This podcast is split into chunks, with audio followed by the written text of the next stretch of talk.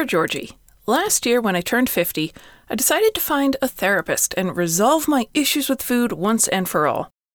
Two months into it, the 20 something therapist was making me feel like I was overreacting, and she didn't really have much guidance for me. So I'm hoping maybe you have some insight. I try to eat fairly healthy during the day, but at night, it's bad. And I don't understand why I do it or how to fix it. I invited Julie to talk with me for the podcast, and she took me up on it. We had a really lovely conversation that you'll hear in today's show. Despite having difficulties with food for more than 30 years, or maybe because she's had it after fighting this for 30 years, she's incredibly open and she's game for trying something new. I'm putting this episode out as free content for you, and if you like hearing my recorded one-on-one sessions, subscribe to get them all. Swing by georgiefear.com slash podcast or subscribe right in Apple Podcasts. Now let's hear from Julie and get her started on the road to finally being done with her binge eating. This is the Breaking Up with Binge Eating podcast, where every listen moves you one step closer to complete food freedom. Hosted by me, Georgie Fear, and my co coach, Mary Claire Brescia. Uh, no, I started listening to the podcast, and I tell you what, um, as a 51 year old college educated woman, you know, I feel like I'm pretty, pretty intelligent. And but the eating thing, um, can never seem to get my head wrapped around it. But when I started listening to your podcast, I identified with almost every podcast you put out. Awesome. That makes me so happy. Yeah. So I totally appreciate what you do. Thanks. I do quite like it. It's it's mm-hmm. interesting because you know, I know people are listening to the show. I can see people download it, but on my end, like I don't get feedback from a lot of people. So I'm always like, did they like it? did they, was that helpful in that episode? But like, you never know. So just like get accustomed to just talking into the void and hoping people hear something useful. Yeah. Yeah. I mean, totally appreciate it. feels nice to hear my thoughts coming from other people. So. Yeah hundred percent. I can I can relate to that myself. There's just so many times that we think the upsetting thoughts or experiences that we're having are like our own private hell. It yes. turns out that a lot of people are in the same boats. Yes. So I tell people when you when you're in a room with a hundred people, three or five of them have binge eating disorder. That's crazy. So the question is, who are they, or does it matter? But uh, that you're not the only one. That's There's a lot of people. And one or two of them is male statistically. Oh, I would not have. Another thing that a lot of people don't, yeah, don't anticipate, but like uh, um, estimates are that a third to a half of people with binge eating disorder are male or identify as male. So very underrepresented. Wow. Yeah. Yeah. Well, I was very surprised when you responded back. Um, you always say, email me. I'm right here, Georgie Fear. And I thought, I am emailing her today. Sweet. Awesome. I'm very glad you did. And you told me some stuff in your email. I have it in front of me. Um, let's see. So, briefly, some of the things that I can summarize from here. You said you're currently 51, hmm? and binging and purging has been a behavior that started in middle school. Hmm? In your 20s, kind of that behavior subsided for a little bit. You had your kids, focus on being a good mom for them, which is beautiful. Mm-hmm. Um, they've now left the house, yeah. and it's just you and your husband. Mm-hmm. And you described it as I eat well all day. And after dinner, your sweet tooth kicks in and you begin to binge on whatever sweets I can find. Tell me some more about that. I mean, one thing that comes to mind is is boredom playing a role now that you don't have kids to attend to so many hours of your day I don't know. And I can't even articulate it. I was totally focused on my kids, getting them, you know, even when they were in college, totally focused on them. And we still have one daughter who's she's in college, but she's still living at home. Um, but we don't see her much. But I have I was so excited when they when you know our other three graduated and they were living on their own and they're off my payroll. And now what can I do for myself? You know, what do I get to do? I haven't figured that out yet, what I want to do. And weight's always, always been forefront and center. I remember growing up and hearing my mom talk about Ooh, she's gained weight. Ooh, she's put on weight. And then they'll lose weight. Ooh, she's too skinny. Ooh, you know, it was never, you know, she's in her 80s now, still the same thing, you know, still the same. She's never going to change. But, but as an adult now, I can look at that and I realize that I see that. But I, and, and like I said, I, I believe I'm an intelligent woman. I, I, I see these things, I understand these things, but I can't make myself stop thinking that way. So boredom, when I'm at home by myself, I am busy. I'm out by the pool, I'm in the yard, I've got things going. I rarely on the weekends, I have to stop and go, whoa, it's two o'clock. I haven't eaten anything yet. And I have to stop. So, so you've got a full life during the day. Yeah. But then in the evenings, something about that, once I have dinner, and, and I think I said in my email, I try to eat fairly healthy during the day. I mean, I eat like yogurt and granola for breakfast, literally have nuts and berries for lunch because I hate packing a lunch. It is, it is, I hate cooking. I hate packing lunch. Okay. Um, but I teach school. I get 30 fast minutes for lunch. So I down a handful of blueberries and I down a handful of pistachios and almonds. And I have a, a kind bar in there if, you know, I'm extra hungry. Okay. But I come home from work and make dinner right away. We have the, again, I hate cooking. So we have the home fresh delivered and I cook one of those meals for my husband and I for dinner. It's a great solution. Yeah. Yeah. And then after dinner, I think, ooh, I think I'll have a bowl of ice cream. Well, I'll go in and have a bowl of ice cream. But then when my husband goes up to shower, I'll go in and have another bowl of ice cream. And then maybe while he's in the shower, I'll also get out the cookies and I'll also, and I know logically in my head, he doesn't care what I'm eating. He probably isn't even thinking about what I'm eating. Okay. But for me, the more I can eat while he's out of the room, I don't know. I don't know how that makes me feel. I can't even think about it. But it's it's almost like when I and since I've been listening to your podcast, I've really started to try to think about it a little bit more. I'm trying to be a little bit more aware of when I'm doing it, why I'm doing it, what I'm thinking when I'm doing it. And I think I also said in there that it's almost like a rebellion. Don't tell me what to eat. I'm 51. I can eat whatever the hell I want to eat. Yeah. You know? And so when he goes upstairs, or I'll just go binge on whatever we happen to have. And, and recently we've just stopped keeping sweets in the house. Has that helped? That has helped because there's mm-hmm. nothing there for me to eat. But he's so sweet. He'll say, I'm going to the store. Do you want something? I'll say, Can you grab me a box of pinwheels while you're there? He's so kind. He'll bring it back. And I mean, you know, literally, he'll go upstairs to bed and I'll, then I'll go eat the box of pinwheels when he's not looking. Okay. So you're choosing to eat in secret, not mm-hmm. because of any current judgment that you're receiving Not from from- anyone else, but potentially from yourself, yeah. likely internalized from your parents. And I can also tell you when I look in the mirror, I see two things. I see my big boobs and my belly.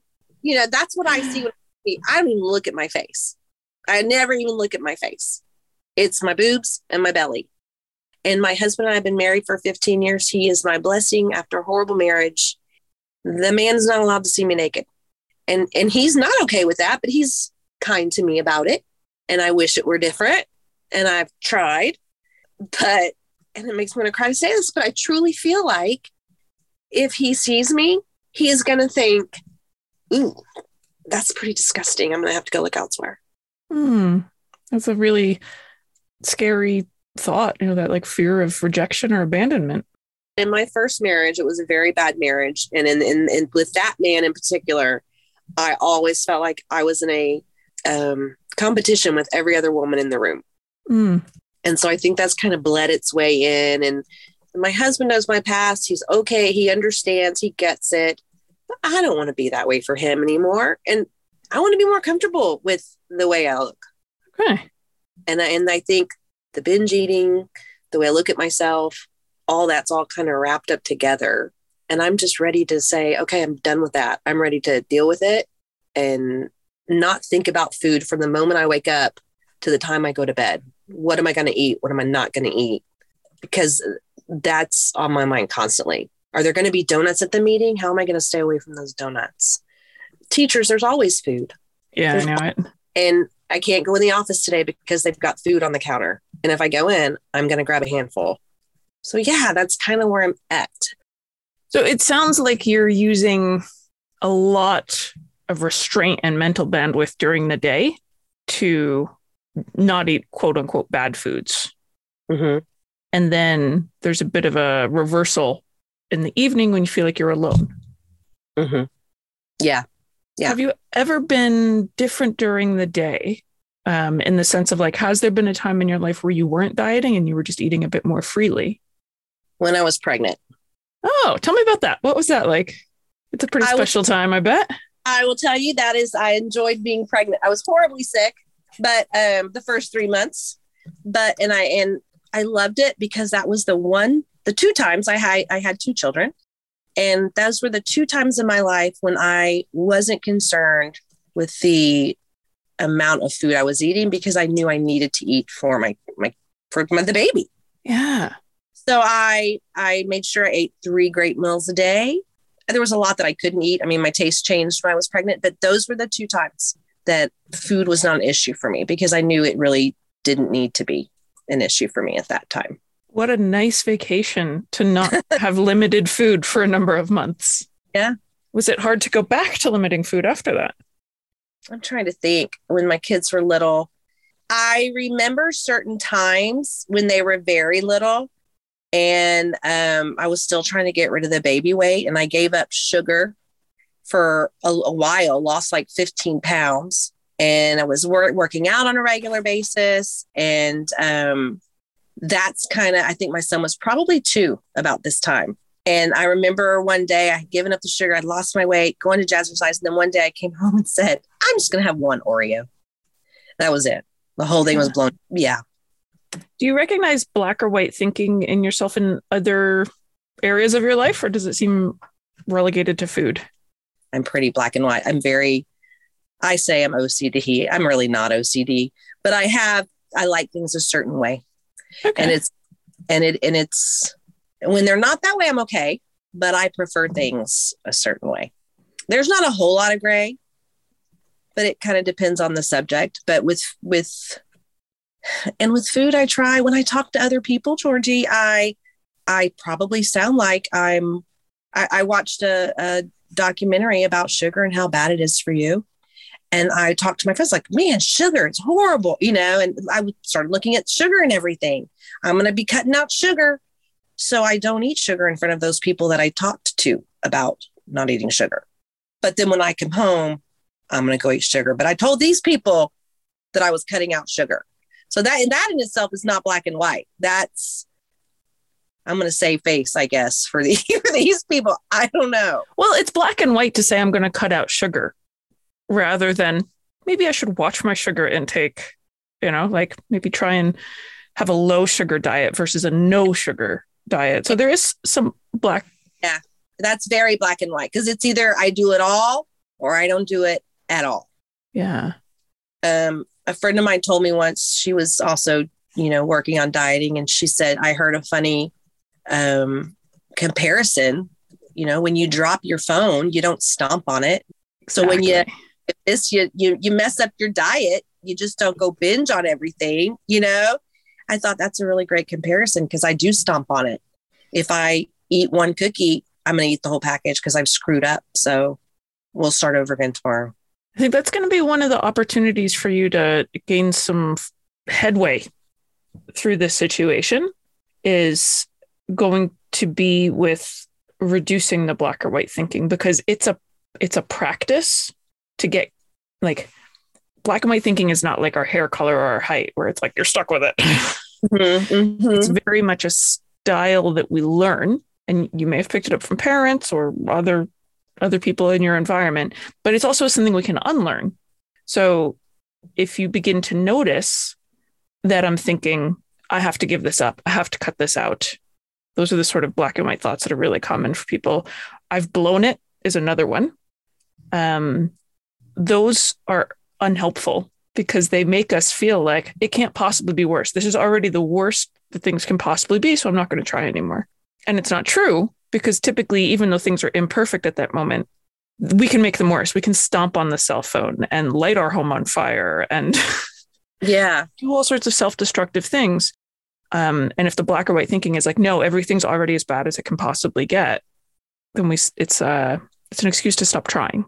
So we, if we can get ourselves to try just a little bit more, and it tends to go like a lot of these thought patterns um, chunk together, mm-hmm. like perfectionism, black and white thinking, procrastination, all sort of go together because people have very high standards. And then once it's not perfect, it's crap. Right.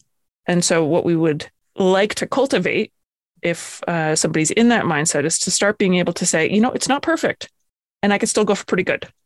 I can still forgive myself in this moment for making an error or a mistake, but still think I'm okay. I'm not the world's worst person because I made an error or misspoke or mm. whatever small error it is. So I'm jotting some notes down. That's one of the things I just wrote. Um, you know, black or white thinking, sort of looking at ways to move away from that.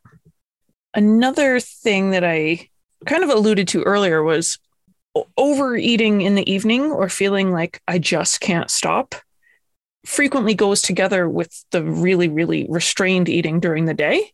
Mm-hmm. And people tend to not realize that they're two sides of the same coin. And they feel like, well, can I just stop the overeating? I want to keep the, the restrained eating during the day. But it's like you're pulling back the pendulum. So you can't prevent the forward momentum unless you stop pulling back the pendulum. And I'm not saying eat everything all day long. You know, we can talk about what's like, you know, a healthy restraint system, but I think you're so focused right now, putting so much effort into it that at the end of the day, I can't blame you for not having a whole lot of effort to be like, no, it's hard to stop after five Oreos, but I'm to stop. I'm going to put the package mm-hmm. away because you've been using that that muscle mm-hmm. all day. Um, so that's another thing that I think might be an opportunity. We can talk about some ways you might try and think a little differently during the day, which may give you a little better chance at night. Okay the rebellion bit that you identified in your email and that you kind of spoke about earlier, I think that's also interesting. Like you definitely fear judgment from other people. Yeah. And usually that goes along with us judging ourselves harshly. Mm-hmm. So it's like you can't escape other people's judgment because you're doing it to yourself as well. For the rebellion sort of thing, I like to reinforce to people how much power they have. Like, I'm a grown ass woman. I can eat all the cookies I want. I got a wallet. I got a car. I can get, I can get anything I want right now. No one's going to tell me I can't do it.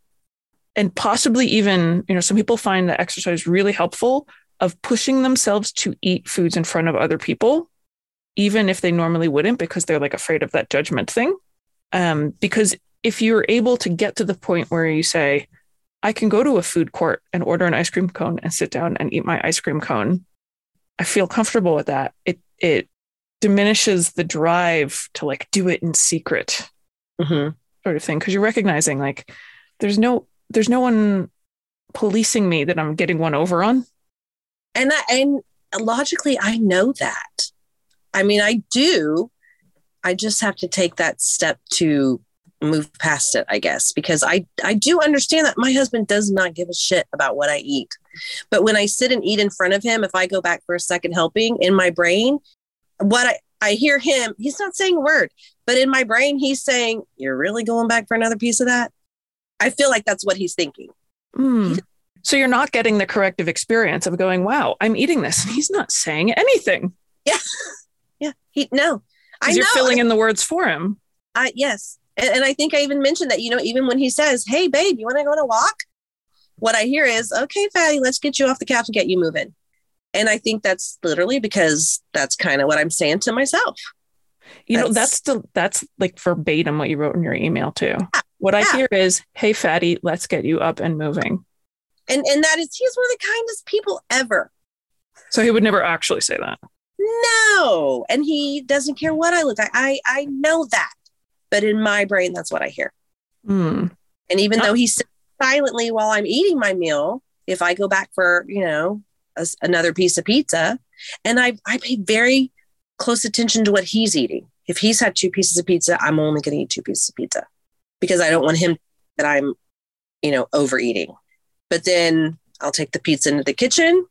And while I'm putting it away, I'll have two more pieces while he's not watching. So I don't know how to get past that step of he really doesn't care, Julie. So why do you care so much? Why is it so important for me to think that about myself? I think there's ways to do this for sure. Whenever we have a self defeating belief, such as everyone's judging every bite I put in my mouth, which isn't true. But if we hang on to it, it sure makes life hell. The only way we'll part with that is if we allow ourselves to collect contradictory information. So we can go, I ate blank and nobody said anything. I ate blank and no one said anything. I did this and no one minded. So and so offered me an ice cream. So obviously they're not judging me for eating it if I accept it. So if you collect those things, that's how you have updated information that you can reshape your belief on. But right now, you're not letting yourself have those corrective experiences because you're filling in the hateful voice that's not there in reality. So, what I would think about is if you want to have these corrective experiences, like I want to lose the idea that other people are going to judge me based on everything that I eat, you have to poke at that belief and deliberately try and counteract it. Um, so, eating dessert in front of your husband, and you can even clue him in, be like, so, honey, I know this has been colossally unfair to you, but I actually tell myself all sorts of nasty things and imagine they're coming from you when I eat ice cream. I know, I know, it's it's silly, but I want to change this. So now I'm just going to eat dessert with you, and we're just going to enjoy dessert. Can we do that tonight? And he's going to be like, "Yeah." Mm-hmm. He, he's a dude, so he's like, "Oh, I get dessert, sweet." Um, doing that repeatedly can actually really fast shift the belief. Okay. So um, it may also be easier to start with people that aren't your husband, because obviously he's someone whose opinion is incredibly important to you. Mm-hmm. And so sometimes people find it's easier to do something in public where you don't know anyone, such as I'm going to go to Starbucks, I'm going to order a cookie or a muffin or whatever looks good that day. I'm going to sit down, I'm going to eat it in a public place because there's nothing to be ashamed of. I did not steal this. there is nothing immoral going on here. I'm a human being eating food that she paid for. What's, I'm allowed. Yeah. Oh. And when you eat it and you look around and people aren't going, oh, oh my God, you see what she's doing? Like, she shouldn't be doing that. Like, because that's not what people do in real life. It, that's the corrective experience that you're opening yourself up to. Like, wow, I'm eating this. And if I'm not projecting it, I can see that people are still accepting me. Mm-hmm. I'm still part of the world. I'm still fitting in, even though I'm a human being who likes to eat a wide variety of foods. Does that sound like something possible to try? Yes. Doesn't have to be easy. We're going for possible. Yeah. Oh no. and my husband will get a big laugh out of it if I if I share with him, you know, the thoughts. And there because there's been a couple of times where, you know, I have said, so you're not really thinking so and so and so and so, and he'll go, did you think that's what I was thinking? You know, you know, and I'm like, okay, yeah, no, just just asking. And so okay, yeah, I can give that a shot. Okay. So open yourself to corrective experiences. Okay. Specifically uh, against the belief that everyone is judging you by the, f- or I'll say first person, everyone's judging me by the food I eat. And, and, and the way that I look, I have vivid memories of my aunt. I'm I am built like my grandmother and my two aunts. Mm-hmm. My build is different than my mom's build. And I have memories of my mom talking about my aunts after they left at Thanksgiving or after they left at Christmas, saying, Whew, they put on weight. They look like a balloon tied in the middle. Oh man. And now as a 50 year old woman, and I I see that I look like them and I'm not nearly as large as they were, but I see that I'm built more like them. And that playback is still when I look in the mirror at my belly and my boobs, and that's what I hear a balloon tied in the middle, a balloon tied in the middle. How do I get rid of that echo? Well, I can't blame you for picking it up. You're a child. And so you learn from the adults in your life what's important. And clearly they were giving you messages that somebody's appearance is the thing you comment on. You know, it would have been great if they had said, you know, I'm really inspired by how she goes after things so bravely. You know, just mm-hmm. commenting on the person that they were just interacting with and not the body shape. Unfortunately, not all of us grow up in environments right where where people modeled that. But it's not too late to help ourselves. And so what I think can be helpful is if you're able to identify a lot of these things as belonging to your parents or belonging to your aunt or whoever originated them in your life, Mhm. that can help with separating yourself from it because it's not coming from you. It's like you were infected by this idea, but you can reject it as well. I'd say an accurate way to look at it is a minority of people, maybe five in a hundred, are going to look at everybody in the world and judge them based on their weight. It's going to happen. Five and a hundred. In my brain, it's 95% of the people are Hmm. looking, judging. What kind of That's- evidence do you have? None, George. I have none. I have none. Well, that's tricky. That's tricky. So you've got this number, but we don't have any evidence. Yeah, I, I have no evidence of that. So It- why don't we leave it as we don't know? It's just an X in algebra. Okay. Some percentage of the population is judging everyone in the world based on their their weight and appearance. Wait, yeah. Can we do anything about that? Not a whole lot. You've already acknowledged that your husband is not one of those X. True. He's a kind guy. Seems to have other things that are important to him. Very, yeah. He appreciates you and your history and everything you've been through, and he loves you. So you know that it's not 100% of people. We've got at least one who's not there. I'd like to think I'm one of them too. so now we know two. We've got two people who don't judge people based on their their weight.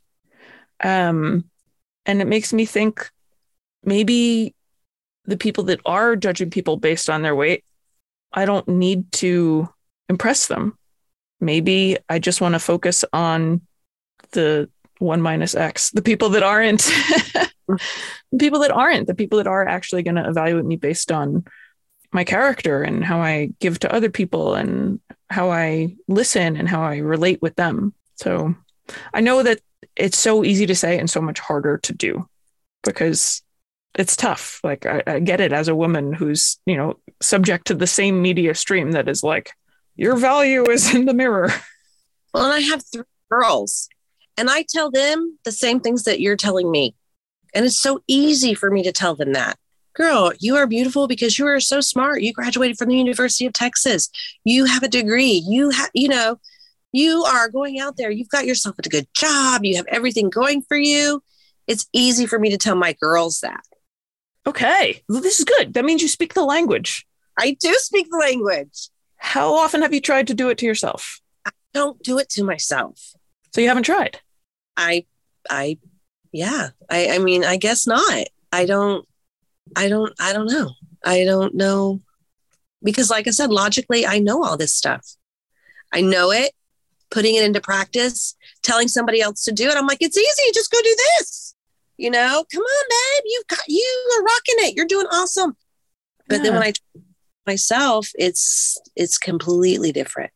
Well, I think it's worth practicing. And if you haven't practiced it yet, then we can't say it doesn't work. Okay. So, you know, learning to direct some of that self compassion back to yourself can be really helpful.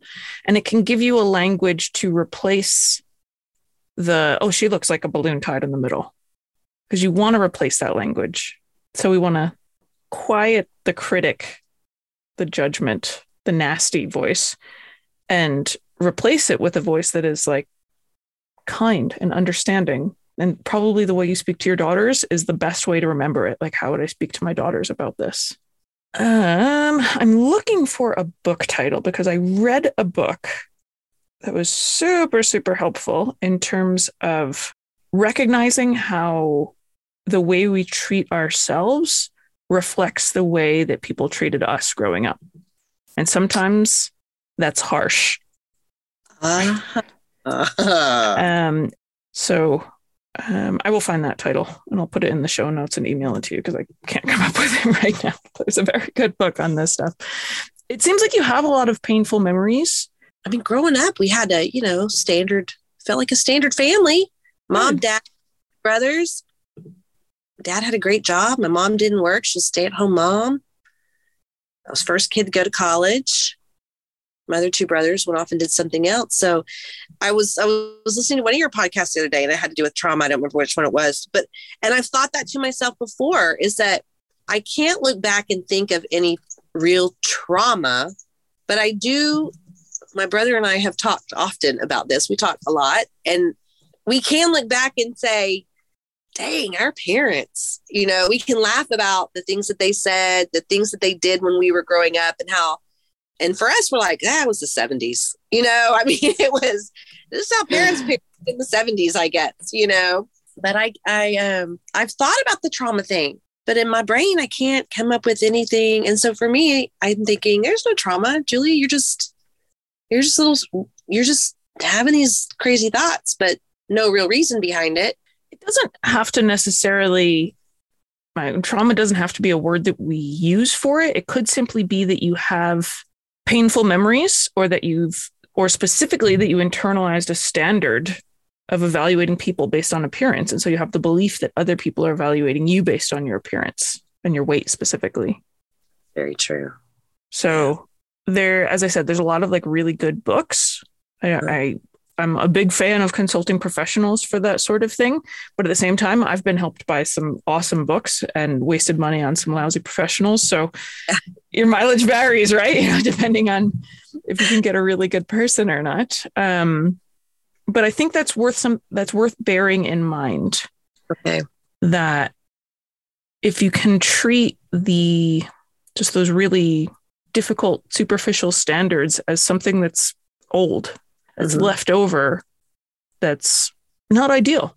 And clearly, you know that it's not ideal because you didn't want to raise your kids that way. Right. You wanted to raise I'm your kids cautious about what I said and spoke in front of my kids in regards to food and their their body types and how they looked. I was very cautious about that. I wanted right. to make that was not something my girls were going to focus on. Okay. So now we just want to include you in the people that deserve that treatment. Okay. All right. I know it's it's it's a daunting task and it won't change overnight, but changing it a little bit helps you change it a little bit more, helps you change it a little bit more. Okay, so if you notice yourself being mean, a lot of times it happens in front of the mirror. Challenge yourself to try and speak to yourself just a nudge differently. Okay.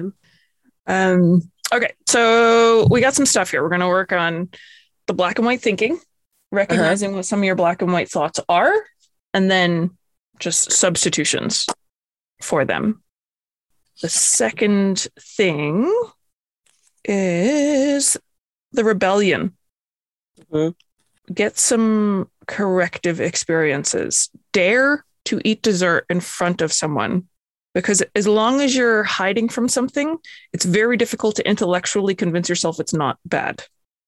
Like the longer you're avoiding, like just just avoiding eating in front of people will reinforce the belief that it's something you shouldn't be doing. Okay. Okay. And then third, There's, okay. Mm-hmm. Go ahead. When you say act differently, so if I take my, you know, six scoops of ice cream and then go eat it in front of my husband, he's still going to be okay with that. And I'm still not going to be okay with that. Um, I, re- I don't, I am still not going to be okay with it because I feel like I should be able to restrain. I'm a grown woman. I should be able to restrain myself a little bit more.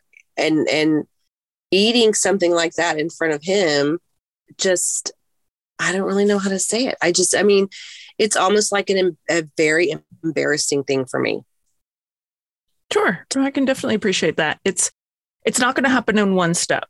It's part of a chain reaction sort of thing. So what makes somebody eat six scoops of ice cream tends to be emotional. Nobody's like, I'm really hungry. And that's why I eat six things of ice cream. Mm-hmm. it tends to be like, I'm frantic. This feels like a limited opportunity. I want to get it while I can or I want to numb some discomfort. Like that's what's going on there. It's generally an uncomfortable emotional state.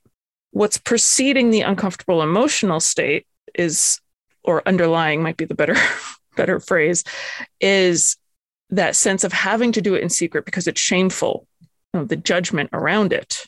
Yeah.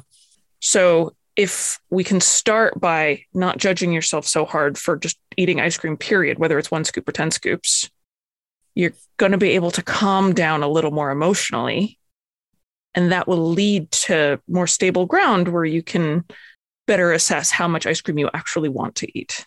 Right. So it's like once we get the rebellion and panic and shame and guilt out of the picture, you'll probably find it easier to eat more moderately. So don't feel like you have to like fix everything in one fell swoop. And that's that's my that's my black and white brain. It's got to be fixed tomorrow. All right, so we got one right there. I'm writing it down. Yeah. So I'm writing down that thought. That thought. Gotta be fixed tomorrow. And and I've thought about this too because I remember my mom worrying about her weight one time and thinking to myself, who cares? You're 60 years old. Nobody cares what you look like, mom. You're 60. Okay, I'm 51 now. So nobody cares what I, but I do. And I really don't. I see people who go on diets for, for a year and they lose weight, they look great. I can't think about going on a diet for a year. I don't ever see that type of longevity because in my brain, it needs to be fixed now. And if I can't lose 10 pounds by the end of the month, not doing it. And I'd never, I can't say, oh, I'm going to give up sweets. My, my stepdaughter said, I'm, she had a baby and said, I'm giving up sugar until I lose all this baby weight. Baby's three years old. She's just now going back on sugar. And I'm amazed at how well she's done because I, I can't ever look that far ahead. It's now or nothing. I guess that black and white again different flavor of black and white. That's the temporal discounting. Um, I mentioned it in one of the podcast episodes as delay discounting, like when something that's far off doesn't hold any value for us.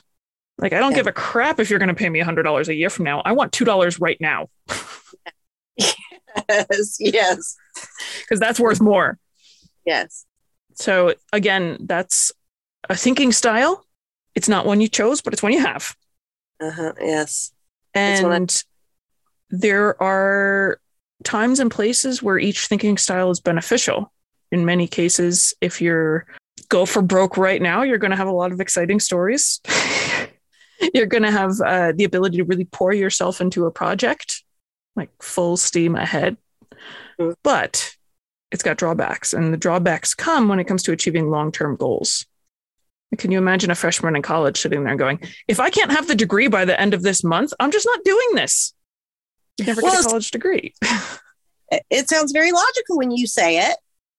That's something I'm going to have to start thinking more about. Mm-hmm. A lot of times, I mean, everybody I work with wants this to be done fast. Can't blame them.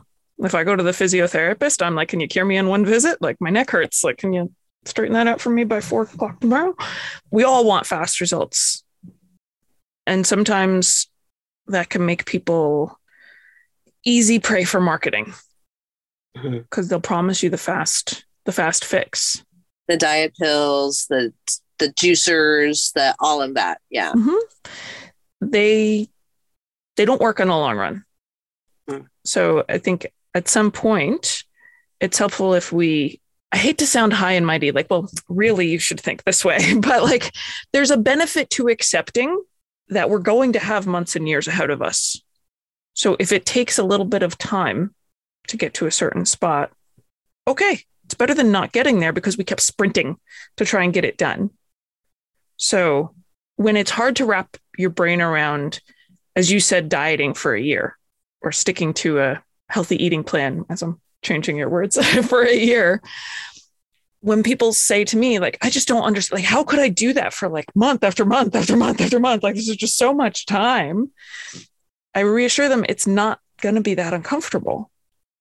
This is not like doing a year's worth of work at your job in the span of a week mm-hmm. this is paced like so if we work on one skill for a few weeks and then you get that skill then you can add another skill and you can work on that skill for a little bit. And then when that gets a little more comfortable, you add another skill. So traditional diets, the type that make you lose 10 pounds in a month, are super uncomfortable. And that's why we want them to be over yesterday. Mm-hmm. But if you're thinking like, you know, if I go about this just in the sense of like skill development, like I wanted to learn to dance or I wanted to learn Spanish, and I just give myself some time to accumulate skills, it's not that bad. It's doable. Hmm. So it it can just be the sort of thing, it's like a new thought to try on. You know, maybe this weight loss or getting into a healthy lifestyle or changing my relationship with food or changing the way I feel about my body is something that's going to take me some time so I can take the pressure off, give myself some time to experiment with it. Okay, I teach um, kindergarten now, but I taught special ed for 18 years. We task analyze everything for our SPED kids. We want you to learn how to. You, you just struck a chord with me when you said this, and this is what I'm I'm making a parallel with. You know, if I'm teaching a child with autism how to toilet train, first we practice pulling our pants up and down. Yeah. Toilet. We're not going to be potty trained in one day. I've never really looked at it that same way. Yeah. I'm not going to stop thinking this way and learn how to eat healthy and not binge and not starve myself all in one day. Yeah. This is skill development. It's going to be layers of skills on top of each other. Yeah. That makes sense to me when you say it like that. That, yeah. Cool.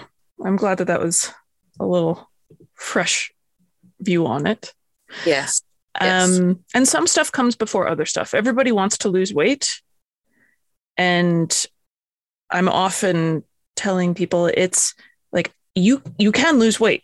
I am not of the people that are like, you just have to accept yourself at any size. Like you can totally get to a, a body that you're happy with, but it comes after repairing disordered relationship with food.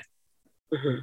Because as we talked about with like the the emotion and the panic and the scarcity and the judgment leading to the eating six cups of ice cream experience. It's like once we've gotten to the place where I'm comfortable just eating food, I eat food in front of other people, I eat food on my own, I eat, you know, without denial or shame or, you know, other emotional baggage in there. Like I'm just eating. Then it's so much easier to be like, you know, let me look at the food I'm eating and see if any of it isn't serving me. Let me see if any of it's extra. Let me see if any of it's actually causing me stomach aches. Because if I eat up to X point, I feel okay. But if I eat that extra 25%, I just don't feel so good. But we can't tune into our bodies while our brains are like, panic, everybody's judging you, and there's donuts in the break room. yeah. like it's such a like an emotional thing. We can't tune into our body signals when all of that's going on. So, kind of like if you do the emotional work, get cool with food so you guys are like friends again, then it's much easier to be okay, what do you say we try and take this in like a sort of health and fitness direction? But you can't go in a health and fitness direction or try and reduce your food intake if you're still emotional about it or feeling shame and judgment around food. Right. You have to deal with that first. Totally get that. Cool. So we've got an example here of a black or white thought. Got to be fixed tomorrow. So I wrote that down. And the next one I wrote alternative thought. And what I wrote is this is going to take some time. This is skill development. I'm going to start figuratively pulling my pants up and down. yeah. Yeah. Okay. So, what a lot of people do to help themselves through this process is get a notebook a journal, a calendar, something on your phone, and start trying to log thoughts that fall okay. in the black or white thinking or the really nasty judgmental thing. Or even if it's a worry, like, I'm so worried about what they're thinking of me. Anything that just sounds like the aunt voice or mm-hmm. the mom voice. Um, the diet voice is one way that people characterize it. The voice that tells you you're not good enough, that you absolutely must change, because if you have a list of those thoughts, now you can come up with responses to them. So for each thought, we can come up with sort of like the, the, the way I would say this to my daughter. And when we have, you know, those kind of kinder, more balanced alternatives, and you read them a few times, they'll start to come up in the moment. So the next thing you know, you're at the department store, you put on a dress, and you go, Wow, I look like a balloon tied across the middle hang on a second. this dress isn't flattering me, so I'm not going to purchase it. But I know whatever I wear to this party, I'm there to celebrate Jane's anniversary. Mm-hmm. You know, so in the moment, the old thought will still fire, but then the response is right there behind it. Okay. And the next step that will happen after you practice the responses is the old thought goes, Yeah, I look like no one's going to care what I look like. You know, it, it stops earlier and eventually they stop coming up, and your new habitual way of thinking is the more balanced kind. So it's a few steps. I realize I threw a lot. Okay, so I'm going to start. I'm going to take some notes on what thoughts are coming to my head so totally. that and I can help you over email with uh, responding to them if you have trouble. It's normal to have some difficulty coming up with alternative thoughts. You're like, I don't know, this is the truth, isn't it? Like, no, it's not the truth. um, so we can practice through those over email if you like, or we can do another call to practice work in the sabotaging thoughts, the black and white thoughts, the judgmental thoughts. Before I let you go, I want to talk just a little bit about the way you ate when you were pregnant. Mm-hmm when you weren't concerned with limiting food because you knew that you needed it for the baby. Mm-hmm. I'm not suggesting that that's 100% something you can just do right now from this day going forward. Be like, just going to pretend I'm eating for two. but is there a piece of that that you can try on, such as I don't have to be on a diet? I could just eat, or I could just try and eat healthfully, but not necessarily lose weight. Mm-hmm. Or the 80 20 sort of thing. Like, I'm going to try and eat healthy 80% of the time, and 20% of the time, I'm going to let myself have treats. I even tried a weekend thing. You know, I'm not going to eat any sugar during the week, but on the weekend, if I if there was something I wanted during the week, I'm going to go get it, and I'm going to okay. allow myself on the weekend. How did that go? Um, actually, that went fairly well because by the time the weekend got here, there were some things I was like, ah, I don't feel like going to get in that. I'm I'm good. You, you know, I'm so glad that you had that experience because you yeah. didn't you didn't tell yourself, I don't really want it right now, but god damn it, I'm gonna have it anyway because I waited six days to have it. Yes. So you had the experience that even if you want something one moment, you might not want it the next moment. Yes. And and and even my husband at one point said, um, oh, I bought, you know, some oatmeal chocolate chip cookies? Oh, but I forgot you can't have sugar. And I remember saying, I can't have sugar. I'm just eating it on the weekends. Yes. But okay. then when the came around, I was like, eh, not really in the mood for that right now, you know. And so yeah. I bypassed it. Um, so you had a little. So one, you, good, yeah. Yes, you didn't really take a black or white approach to it. You said maybe sometimes I can say yes, maybe sometimes I can say no, which is a great s- skill to have in life, right? We don't want to always say yes or always say no. We want to be able to do either one. I find um, it can be difficult for people to try and avoid something that they really enjoy for six days. It's like a long time. It's like six days without seeing your honey. It's so sometimes people find it's easier to do a daily concept. So if you frame it as each day, I'm going to go for 80% healthy, 20% just for fun. That can help because you're not building up six days of restraint or missing. Mm-hmm. So that might be something. Um, a lot of people will say, I'm going to try and keep it to one treat a day. We think of treats as being foods that we eat just for enjoyment, not for nutrition. Some people like a glass of wine. I'm a chocolate lover myself. Some people are more into cupcakes, ice cream, you know, whatever it is. But if you simply say, I'm going to try and make the most nutritious food choices I can during the day, and one time I'm going to choose one time every day. I'm going to choose to eat something just for enjoyment because enjoyment is, is as essential as any vitamin. And that will be anti black or white thinking and a little bit less restrained. And if you do it in front of somebody else, you're just like hat tricking right here. It's like triple. Because I think all of that is going to feed into alleviating the nighttime behavior that you don't like. It's going to make it just a little bit easier. So I've thrown a lot at you, and you're going to try and do all of it at once because we all do. I'll have it all fixed by tomorrow. By tomorrow. By tomorrow. Easy. um, so I took some really cryptic notes. I'll clean them up so they look like English. Okay. I'll send them your way. But I would love to hear from you in a few days how things are starting out. And then we'll touch base a little further down the road and you can fill me in on how things are progressing. Sure. Thank you so much. I so appreciate this. Anytime. It was great to get to meet you. I look forward to now I like want to hear how all this goes once you start putting it together. so there's going to be bumps. You're going to try some stuff. It's going to blow up in your face. You're going to try other stuff and be surprised how easily it came together. So don't don't try and bat a thousand. Don't try and be like I'm going to be the perfect recovery person. Just do your best. Try and get a little bit further each week than you were the week before. Okay, I will do it. Awesome. All right. I will talk to you soon. Thank you so much. I do appreciate it. Bye bye. So now we have a bit more insight into the emotions and the thoughts that have Julie so stuck in this pattern. She's being held, practically pinned down, by three big bullies past memories, current imaginary judgments from other people, and her own shame. The action items that I gave her today are more than I would typically recommend someone try to do all at once but any of them are a good place to start if you share some of the same bullies with Julie. We talked about pushing herself to eat in front of people, any food, anytime. We also spoke about letting go of imagining that other people are thinking awful things about her. And I hope that she'll start to notice the ways that people really do show acceptance, show that they like her, and that they aren't very concerned, let alone disgusted, by what she's eating. We also talked about framing her old memories of things she heard growing up as being unfortunate opinions and held only by a couple individuals.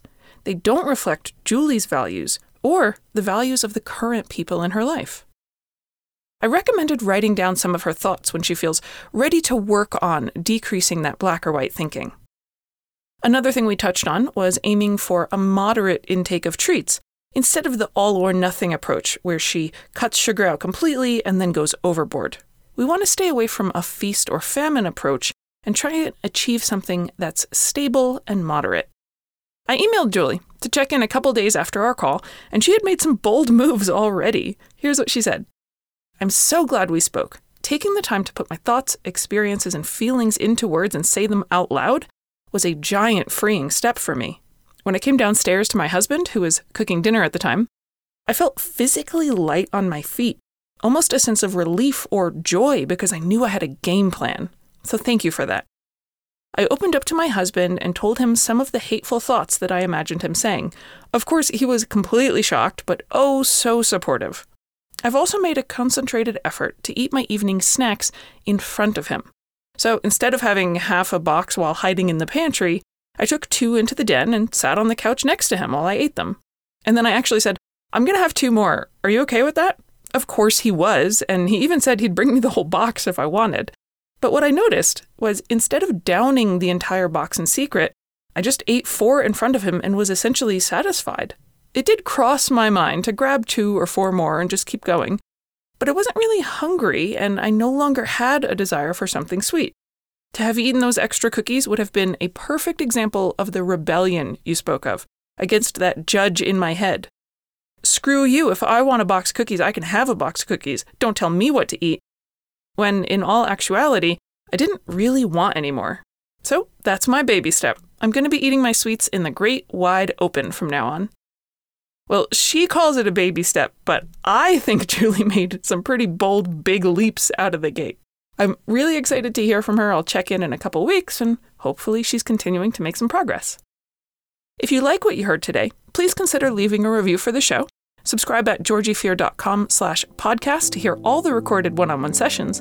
And until next time, be good to yourself. You deserve nothing but love and support, and I believe in you.